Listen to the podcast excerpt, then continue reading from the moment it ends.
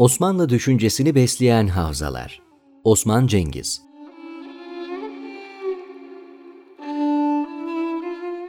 Anadolu'ya İslam'ın girişini, Emevi fetihlerinin ve Mısır-Şam bölgesiyle bu coğrafya arasındaki ticari faaliyetlerin bir neticesi olarak görmek mümkündür. Ömer Lütfi Barkan, kökleri geniş Türk ve İslam dünyasına yayılmış olan Gaziyan-ı Rum, Abdalan-ı Rum, Ahiyan-ı Rum ve Baciyan-ı Rum gibi teşkilatlar üzerinden her bölgeyle temas halindeki Osmanlıların büyük bir devlet ve köklü bir imparatorluk tesisi için Osmanlılaşmış Rumların yardımına muhtaç olmadıklarını kaydeder. Onlar bir devlet tesisi için ihtiyaç duydukları akıl, adalet ve ahlak birikimine hem kendi geçmişleri hem de miras olarak devraldıkları İslam kültürü vasıtasıyla sahiptiler. Töre ve kanunname geleneği bu üç başlığa atıf yaptığı gibi kelam, fıkıh ve tasavvuf ilimleri de medreselerde aynı konuları işlemişti. Osman Devleti'nin kendilerinden önceki birikimden mekan ve muhteva olmak üzere tevarüs ettiği temelde iki kategori vardı. Mekan itibariyle uzak Karadeniz mesafesindeki coğrafyalardan süzülen entelektüel bilgi, Maveraünnehir, Horasan, İran ve Hicaz, Mısır, Şam şeklinde iki yakın hatla Anadolu'ya kök salmıştı. Tevarüs edilen bu birikimin muhteva itibariyle ise hukuk ve felsefe, bilimle inanç ve ahlak, tasavvuf akımları olmak üzere temelde yine iki kısım olduğu söylenebilir.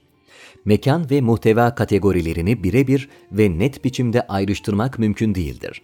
Bununla birlikte Maveraünnehir ve Horasan havzasının ağırlıklı olarak hukuk ve felsefe bilim alanında, diğer havzaların da ahlak, tasavvuf sahasında Osmanlı'yı etkilediği ifade edilebilir.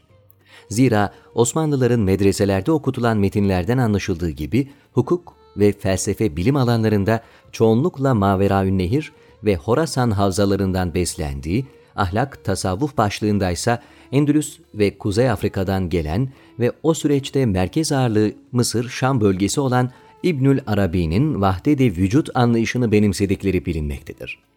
Sonrasında her ne kadar İran üzerinden gelse de vahdet-i vücudun köklerinin Şam-Anadolu hattına ait olduğu tarihen sabittir. Hatta Ekberîyye adlı bir tarikat olmadığı ve bu tarikatın aslında Kadiriye'nin bir şubesi olduğuna dair görüşe bakılırsa Şam-Bağdat güzergahı güçlenmiş olmaktadır. Bu görüşe göre İbnü'l-Arabî, tarikatın ikinci piridir ve bir rivayette Abdülkadir Geylani, hırkamı vefatından sonra Mağrib'ten zuhur edecek olan Muhyiddin'e giydirin diyerek müritlerine vasiyette bulunmuş ve bu hırka Şeyh Cemalettin Yunus bin Yahya el Hâşimi vasıtasıyla İbnü'l-Arabî'ye giydirilmiştir. İnanç ve ahlak, tasavvuf itibariyle Anadolu'yu ve Osmanlı'yı etkileyen akımlar vefaiye, yeseviye, bektaşilik, mevlevilik, nakşibendilik şeklinde sayılabilir. Horasan melametiliğinin Osmanlı'nın ilk dönemlerinde Anadolu'da yaşadığı bilinmektedir. bin iki yüz yirmilerde Moğol istilasıyla birlikte Horasan bölgesindeki pek çok derviş Anadolu'ya gelmişti. Bunlardan biri olduğu kaydedilen Hacı Bektaş, kardeşiyle birlikte Baba İlyas'a intisap ederek vefaiye halkasına katılmıştı. Kalenderi anlayış ikliminde doğan ve on beşinci yüzyılın sonlarında Anadolu'da zuhur eden bektaşiliğin teşekkülünün on üçüncü yüzyıldaki sosyal ve dini ve özellikle de siyasi hareketlilikle, yani Babayi isyanıyla sıkı bir ilişki ağı içinde olduğu kaydedilmiştir. Babayi isyanı Baba İlyas Horasani liderliğinde ortaya çıkmıştı. Rum abdalları kendilerini Baba İlyas müridi diye isimlendiriyorlar veya Seyyid Ebu'l Vefa tarikatından olduklarını ifade ediyorlardı. Balım Sultan'ın on altıncı yüzyıl başlarında bektaşilik tarikatının gelişmesinde mühim bir aktör oluşu dikkat çeker. Hızır Balı yahut Balım Sultan'la Osmanlı Sultanı ikinci. Bayezid'in yakın bir münasebet içinde oldukları bilinmektedir. Bu ilişki Dimetoka'da dünyaya geldiğinden burada bulunan Büyük Bektaşi tekkesi Seyyid Ali Sultan zaviyesine muhabbet besleyen ikinci. Bayezid'in o zaman şeyh olan Balım Sultan'la tanışıp yakınlaşması neticesi gerçekleşmişti. Bektaşi kültürü Balım Sultan'ı ikinci pir olarak kabul eder.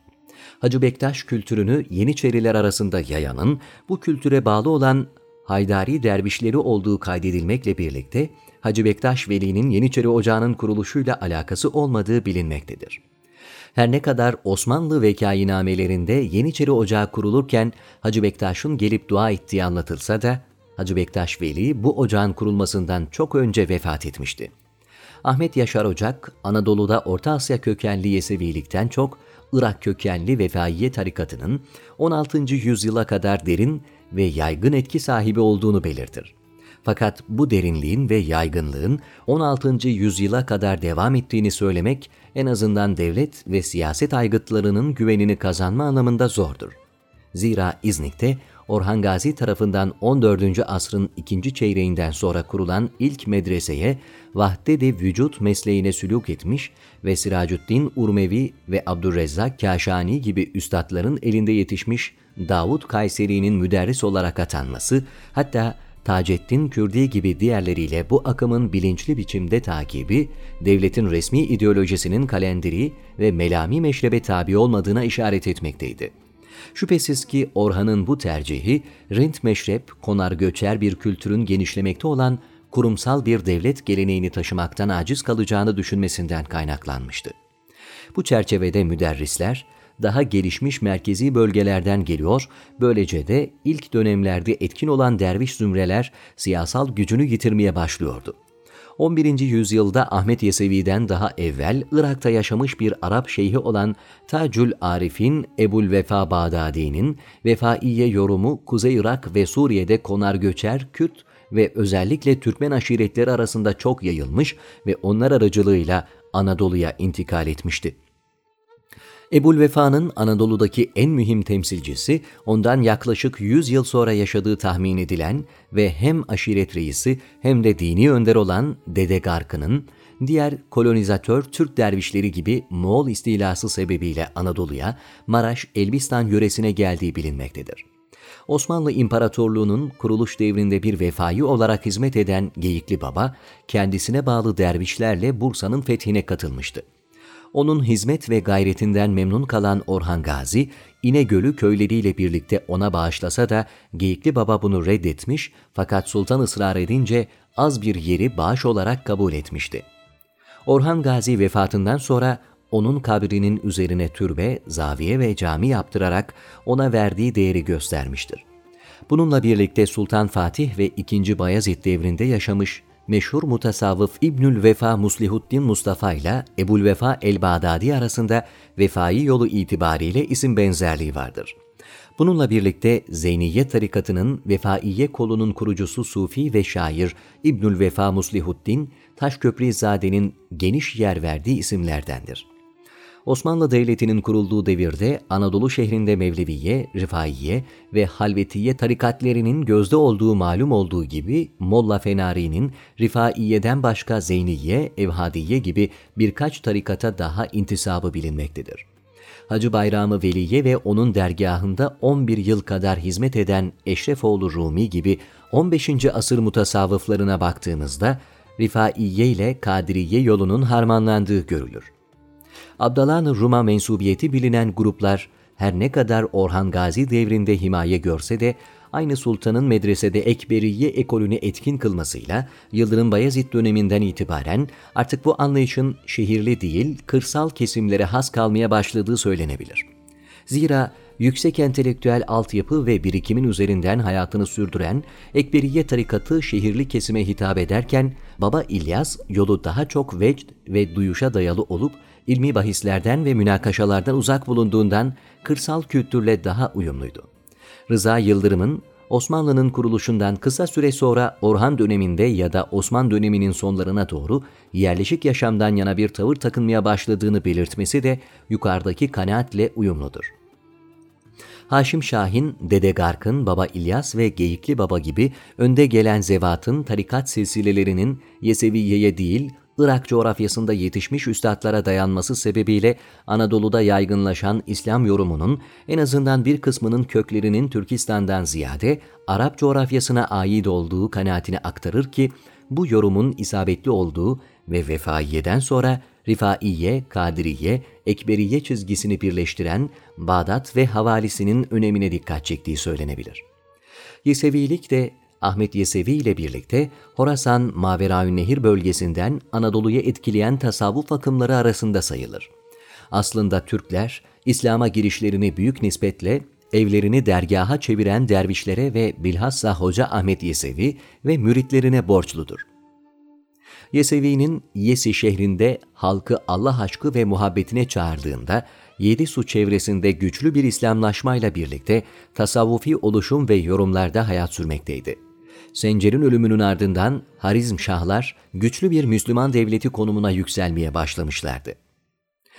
Bu müsait koşullarda Ahmet Yesevi, Taşkent ve Siri Derya yöresinde Seyhun'un öbür yanındaki bozkırlarda hayat süren göçebe Türkler arasında kuvvetli bir hayranlık edinmişti. Yeseviliğin Horasan'da on üçüncü asırda Haydarilik yolunun doğmasını sağladığı ve aynı asrın ikinci yarısında Anadolu'da Babai ve Bektaşi tarikatlarının teşekkülünde önemli bir etken olduğu da kaydedilir. Çoğunlukla Mısır-Şam bölgesinde hayat sürmüş ve oradan Anadolu'ya gelmiş olan İbnü'l-Arabî, Osmanlı tasavvufunu etkileyen en belirgin şahsiyet olarak belirtilebilir. Osmanlı'nın hayat görüşünün din merkezi olduğu dikkate alındığında, bu din düşüncesinin merkezinde ise vahdet-i vücud olduğu görülmektedir. Vahdet-i vücutçu yaklaşım, Anadolu Selçuklu yöneticilerinin doğrudan desteğine mazhar olmuştu. İbnü'l-Arabi'nin manevi evladı Sadreddin Konevi ise Nasiruddin Tusi ile mektuplaşmış ve ilmi müzakerelerde bulunmuş, Konevi'nin ilmi metot ve birikimi Davud Kayseri ve Molla Fenari ile Osmanlı'ya aktarılmıştır. Endülüs'te dünyaya gelmesinin ardından doğuya doğru yönelmesi ve altı yedi senesi Malatya'da, üç senesi Konya'da olmak üzere hayatının takriben on senesini Anadolu'da geçirmesi, Kabe'de murakebedeyken aldığı Anadolu'ya git manevi emri üzerineydi. Müeyyidüddin Cendi Fusus'un ilk şarihiydi. Hacı Bayram Veli'nin halifelerinden Yazıcıoğlu Mehmet'in Cendi'nin şerhine El Münteha adlı bir şerh yazması, kardeşi Ahmet Bican'ın da bu şerhi Kitabul Münteha Alel Fusus ismiyle Türkçe'ye tercümesi, vahdet-i vücut felsefesinin Anadolu'da yaygınlık kazanmasında Cendi'nin rolünü ortaya koyması bakımından önemlidir. Saidüddin Fergani, Osmanlı ile Orta Asya arasındaki entelektüel köprülerden biridir. Maveraünnehir'in Fergana Vadisi'ndeki Kasan şehrinde doğan Fergani, Şam'da Konevi'nin derslerine katıldı ve Abdurrezzak Kâşani ve Kâşani'nin talebesi Davud Kayseri gibi kendilerinden sonra gelenlere ilham kaynağı oldu. Bahâeddin Nakşibend'in halifesi Muhammed Parisa üzerindeki İbnü'l-Arabî tesirinin kendisi gibi Orta Asya kökenli bir sufi olan Fergani vasıtasıyla oluştuğu söylenir. Bu çerçevede Anadolu ve Osmanlı dünyasında İbnü'l-Arabî'yi tanıtan ve bu coğrafyaya kalıcı olarak yerleşmesini temin edenler, üvey evladı Sadreddin Konevi ve Osmanlı'da ilk medresenin müderrisi Davud Kayseri'dir. Molla Fenari ise bu akımın mütekellim, fakih ve sufi kimliğiyle en bariz şahsiyetini ve klasik dönem Osmanlı düşüncesinin temel alim tipini sunar.